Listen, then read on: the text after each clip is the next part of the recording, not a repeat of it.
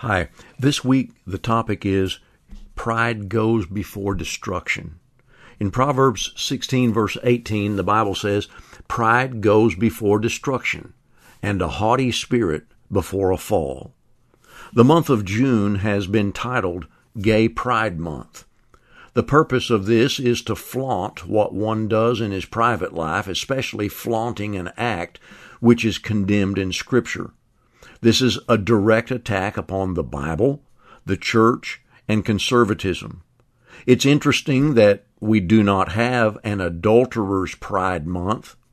We don't have a wife beater's pride month or fathers who abandon their families pride month. We don't have mothers who drown their babies pride month or presidential assassins pride month or Islamic Terrorist Pride Month. There's no end to this foolishness. When one sin is accepted, where will the line be drawn? And who's going to draw the line and say enough is enough? There's nothing virtuous in taking pride in sinful behavior. In Jeremiah 6 verse 15, the scripture says, Were they ashamed when they had committed abomination? No, they were not at all ashamed, nor did they know how to blush. Therefore, they shall fall among those who fall. At the time I punish them, they shall be cast down, says the Lord. Listen well to what that passage says. Because people can no longer be ashamed of their sinfulness, God promises they will fall and in the end will be punished. The real issue in all of this is simply is there a creator who created all that is in heaven and in earth? And if there is such an almighty creator, is he entitled to make the rules for life on the earth he created? And if so, no one should be taking pride in what he says is sinful. The homosexual who claims to be an atheist is more consistent than the homosexual who claims to believe in God. The scriptures are clear about what God has said about homosexual behavior. In Romans 1 verse 26, for this reason God gave them up to vile passions. For even their women exchanged the natural use for what is, is against nature. Likewise also men, leaving the natural use of the woman, burned in their lust for one another. Men with men, committing what is shameful, and receiving in themselves the penalty of their error which was due. There's nothing to be proud here. It's shameful. In 1 Corinthians 6 verse 9, do you not know that the unrighteous will not inherit the kingdom of God?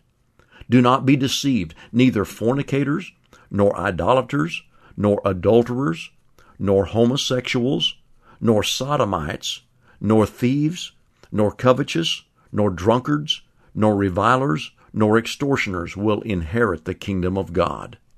And in Jude 1 verse 7, the Bible says, As Sodom and Gomorrah and the cities around them in a similar manner to these, having given themselves over to sexual immorality and gone after strange flesh, are set forth as an example, suffering the vengeance of eternal fire.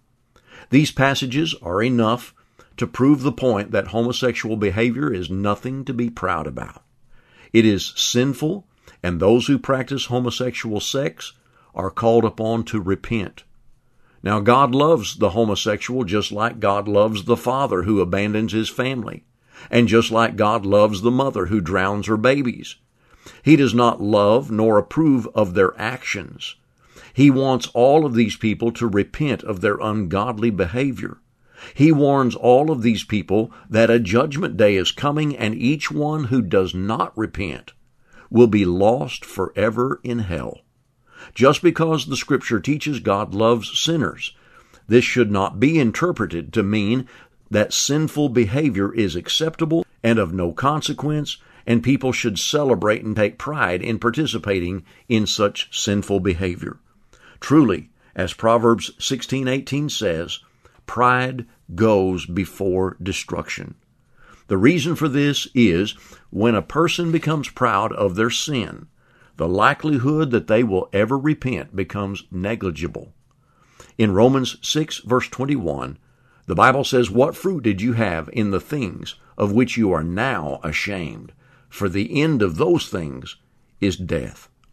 Whether it's homosexual behavior, or spousal abandonment, or child abuse, or terrorism, the end of these choices is death, and the only hope is a life of repentance and submission to the will of God the Creator. Well, thanks for listening to our message this week. We invite you to visit our website at www.willofthelord.com. That's willofthelord.com. There are no spaces between those words. willofthelord.com. And there at our website, you may download the notes and the audio file of the message you just listened to. We invite you to call again next week when we consider another subject on Bible Talk.